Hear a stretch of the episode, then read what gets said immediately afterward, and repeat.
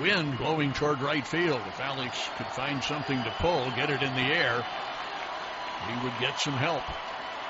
Familia's next pitch. Belted to deep center. Back goes Lagares. And gone. Alex Gordon. In comes the pitch. Broken bat, one hopper to third. And over to first in time. Runner going to try to score. Wild throw. Hosmer gambling that he could dash home on the throw to first base. And the Royals have tied the game. For the very best in baseball, this is the place you want to be. We're where you want to be. Baseball with the Royals. Let's get it going on the Locked On Royals podcast, a part of the Locked On Podcast Network, your teams every day. I'm your host, Rylan Stiles. You can follow me on Twitter at Rylan underscore Stiles. It's at R Y L A N underscore S T I L E S. On today's show, we're going to talk about the MLB potentially canceling the MLB draft, the service time effects of this season delay, and also if this could result in a huge blow up in the CBA talks and another strike next year, which would again delay baseball. But first, I want to talk about our good friends over at Withings. Do you hate stepping on the scale? Maybe it's because you have not met the right one yet. A company called Withings produced the world's first smart scale, and they are still the best. In fact, Tom's Guide rated Withings Body Plus the best overall smart scale in 2020. If you are looking to lose weight, willpower is key, but so is having the right tools. Withings smart scales are known for their durability and exceptional user friendly design. Step on and data from every weigh-in syncs automatically to the free app for iOS and Android via Wi-Fi or Bluetooth. Lots of smart scales do not have the Wi-Fi option, and it means that you need to have your phone on you. But with Withing Body Plus, it gives your weight, full body composition, weight trends, and even a local weather report right on the scale. The scale can support up to eight users and know who is who. So here's the deal. You get 25% off a Withings Body Plus right now at withings.com for a limited time only. Go to withings.com, that is W I T H I N G S.com, backslash MLB to get 25% off. Again, that's withings.com, backslash MLB to get 25% off.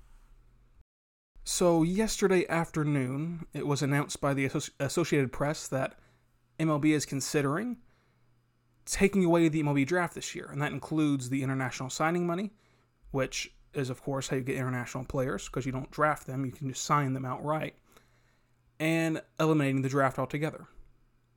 Now, I mentioned this before a, week ago on, I believe, Friday, or maybe it was Thursday, where I said that, hey, you know, this is going to be interesting how this all unfolds because colleges have shut down operation. They're no longer playing games. So, how do you scout them in a real game environment? High schools are doing the same thing in most parts of the country. So, I thought, hey, this is going to be a tough year to draft. It's a tough year to have your, your top pick if you're the Royals. It's a tough year to be tanking because the June draft will be even more of a crapshoot than normal. It'll be even more of a just throw darts at a wall and see what sticks type of thing. Now, every draft is like that. That's how you get Luke Hochevar instead of Clayton Kershaw. But this year, especially, was going to be difficult. However, I could not, in my wildest dreams, see them ever canceling the MLB draft at that time. Now that the AP and the Athletic have started to run with this, it seems more realistic. And I mentioned it before. Whenever corporations or or leagues like this start leaking information, like the expanded playoffs in football, like the expanded playoffs in baseball, like canceling the draft. When they start leaking this stuff out there, it's it's pretty close to officially happening. So the NFL leaked out the playoff expansion. It got passed a few weeks later. MLB leaks out the playoff expansion. I expect it to be in the next CBA, uh, the the players' agreement that they will expand the playoffs to seven teams. I hope that this is an outlier and that this got leaked out and it's not actually going to happen. Because how do you how do you cancel the MLB draft? For teams like the Royals, for teams like the Tigers, who have top picks, it obviously sucks. But also teams like the Tampa Bay Rays and the Cleveland Indians, who are good ball clubs right now, but they still, despite being very good, rely heavily on the draft and rely heavily on international signing money to improve their team because they can't go out and buy a Gerrit Cole. They can't go out and get the top free agent. You look at the Rays right now, not only are they one of the best teams in baseball, in all of baseball, they're one of the best teams. They also have they also have the best farm system in baseball, the very best farm system in baseball. So taking away a whole draft really hurts that. And again, this year was going to be difficult to, to hit on a lot of guys because you simply do not know anything about most of them. And with the extra year of eligibility, maybe a lot of them return to school anyway. But I feel like you have to give teams a chance. I'd rather go up to the plate and strike out than not go up there at all. You have to give them a chance to draft players and improve their farm system. What about rookie ball that happens middle of the year? What happens to that now? There's not going to be any rookies. How do you compensate them if you if you just do away with the draft? Do you double the picks next year? Do you have the 2020 first round, you know, to start the draft, then the 2021 first round, and then the 2020 first round, and then you double the player pool, etc., etc.? And what happens to the high schoolers who were seniors this year and were not going to go to college? They, they were just going to go right to the draft. Are they going to be eligible as freshmen in, the, in college to enter the draft next year because they would have entered it anyway? Or do they now have to play three years of college just to be drafted, even though they would have been drafted high out of high school this year? It is a weird situation, and canceling the draft as a quote cost cutting measure is just insane to me because that money is slotted and you've made $10 billion in revenue. You should have been prepared for this. It's not like we're, we're giving these guys $200 million. We've slotted out money for each positional slot, and away you go. That's how it's always worked. It's, also, it's always going to work. So why would you need to cost cut the MLB draft? Because there's no good solution. Even if you do give somebody you know, even if you do double the picks next year, if you double everyone's picks and take an average of the two years, so if the Royals, you know, finish with the second and finish with the fourth pick this year, blah blah blah, you you average that out and wherever they land, there you go. But there is no good solution because again, can the high schoolers enter from this year? Can they go play college as a freshman because they want to play some organized baseball for sure? Can they go do that and then enter the draft next year? Or do they still have to wait till they're a junior like everyone else did? It is such a strange situation, and canceling the draft again is just the would make things so much more difficult to figure out. And you could very well end up waste if you have the draft this year, you could end up wasting you know your top three picks if you're the Tigers, if you're the Royals, if you're teams like that. You could you could end up wasting that pick because you do not have enough you know eyeballs, you don't have enough information, you don't have enough games, and you don't have enough tape, and you don't have enough in you know just info on these guys to make a informed decision. But I'd rather get the chance to draft somebody this year than to lose out on that pick entirely because you never know. And yeah, players who are very good, who would have made a huge leap from their sophomore to junior season, which would have been this year, you know, if, if this was their junior year, would have made a huge leap. Yeah, they'll fall in the draft, but they can also either return to school or they'll still be drafted. It's just a weird situation all, all around. There's no good answer.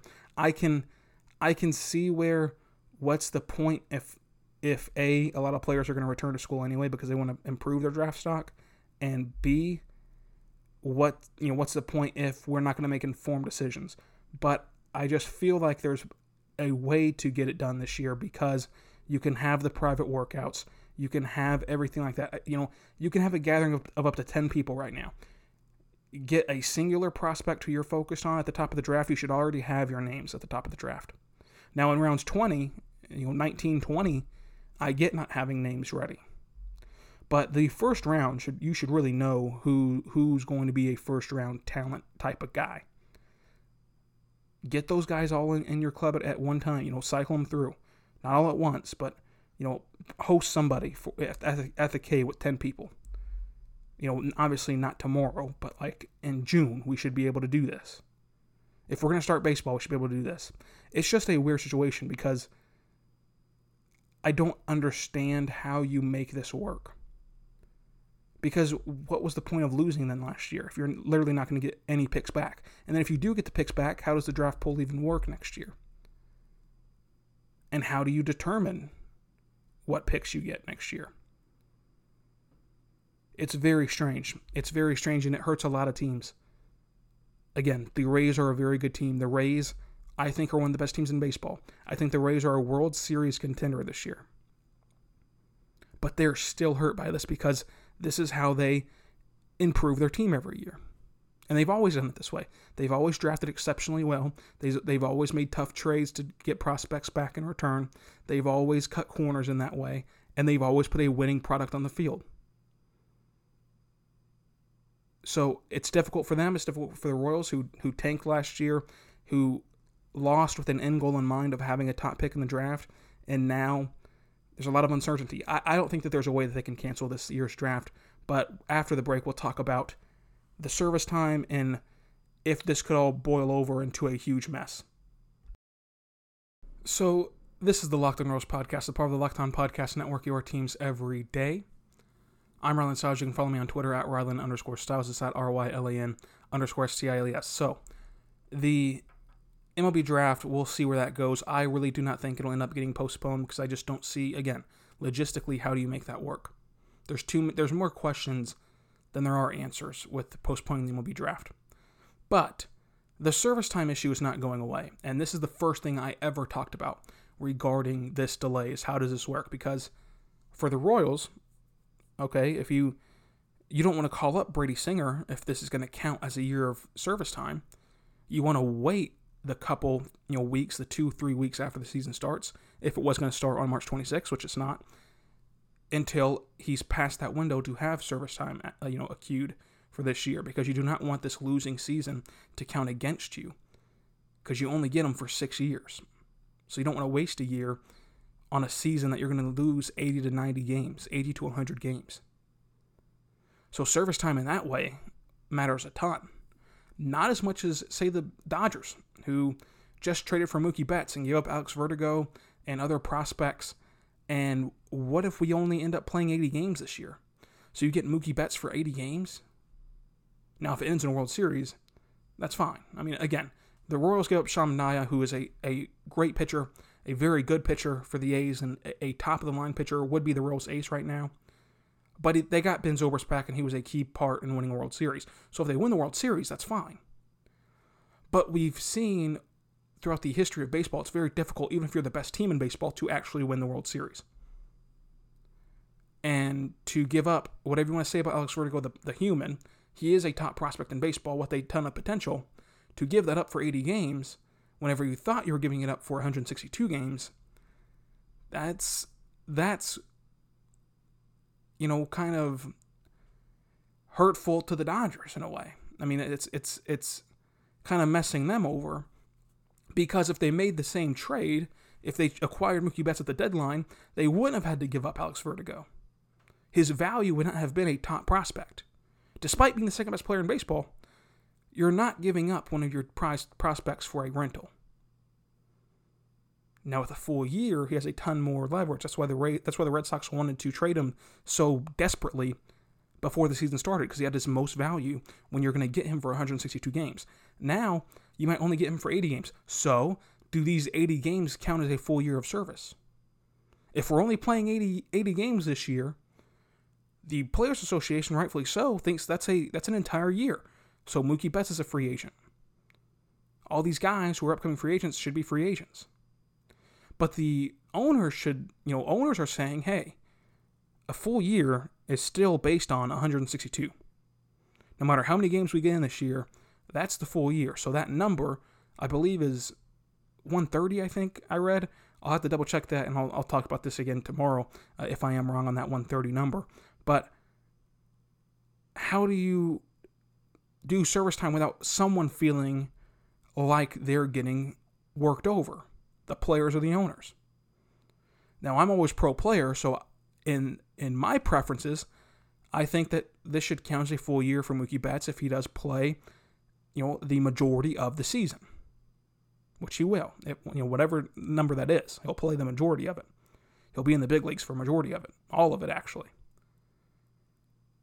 But I can see where the owners are upset, and I think that here's the big here's the biggest issue of all that. We've got to compromise. As owners and players, you know, they've got to compromise. Because this can really blow up and the CBA is due next year. People had already predicted, hey, 2021 is going to be a strike again. There's going to be a lockout. So if baseball goes from a delay this year, which is no one's fault, of course, you can't predict the coronavirus, to another strike next year, then you get into that territory of losing fans again, like the last strike. This is going to be a scary time for baseball. This is good preparation, though, if we do have a strike, because we'll, we'll know what to talk about next year. But I can see this service time issue really blowing the lid off the negotiations and really creating more distance between the two sides than bringing them closer together. Now, if the owners fully cave and say, hey, no matter what happens, if we play 80, if we play 60, heck, even if we play 30 games, it counts as a full year of service time. If they completely and totally subside to that and agree to that, then it does a lot, it does really well to mend relationships and to get into the negotiating room. But that's not very realistic to think that that's going to happen. So I want to see how the service time works out. I'm so fascinated by that because I think it tells us a lot about what will happen with the CBA negotiations. And again, if, if this year does not count as a service year, does it count in the CBA world? Does the CBA get pushed back a year? There's so many questions that need answers, and it's all speculatory right now. No one knows what's happening or what's going to happen. And that's kind of the worst part about it. We don't have a start date. We don't have a date to get these answers, you know, cleared up with the draft and service time and and the CBA and things like that.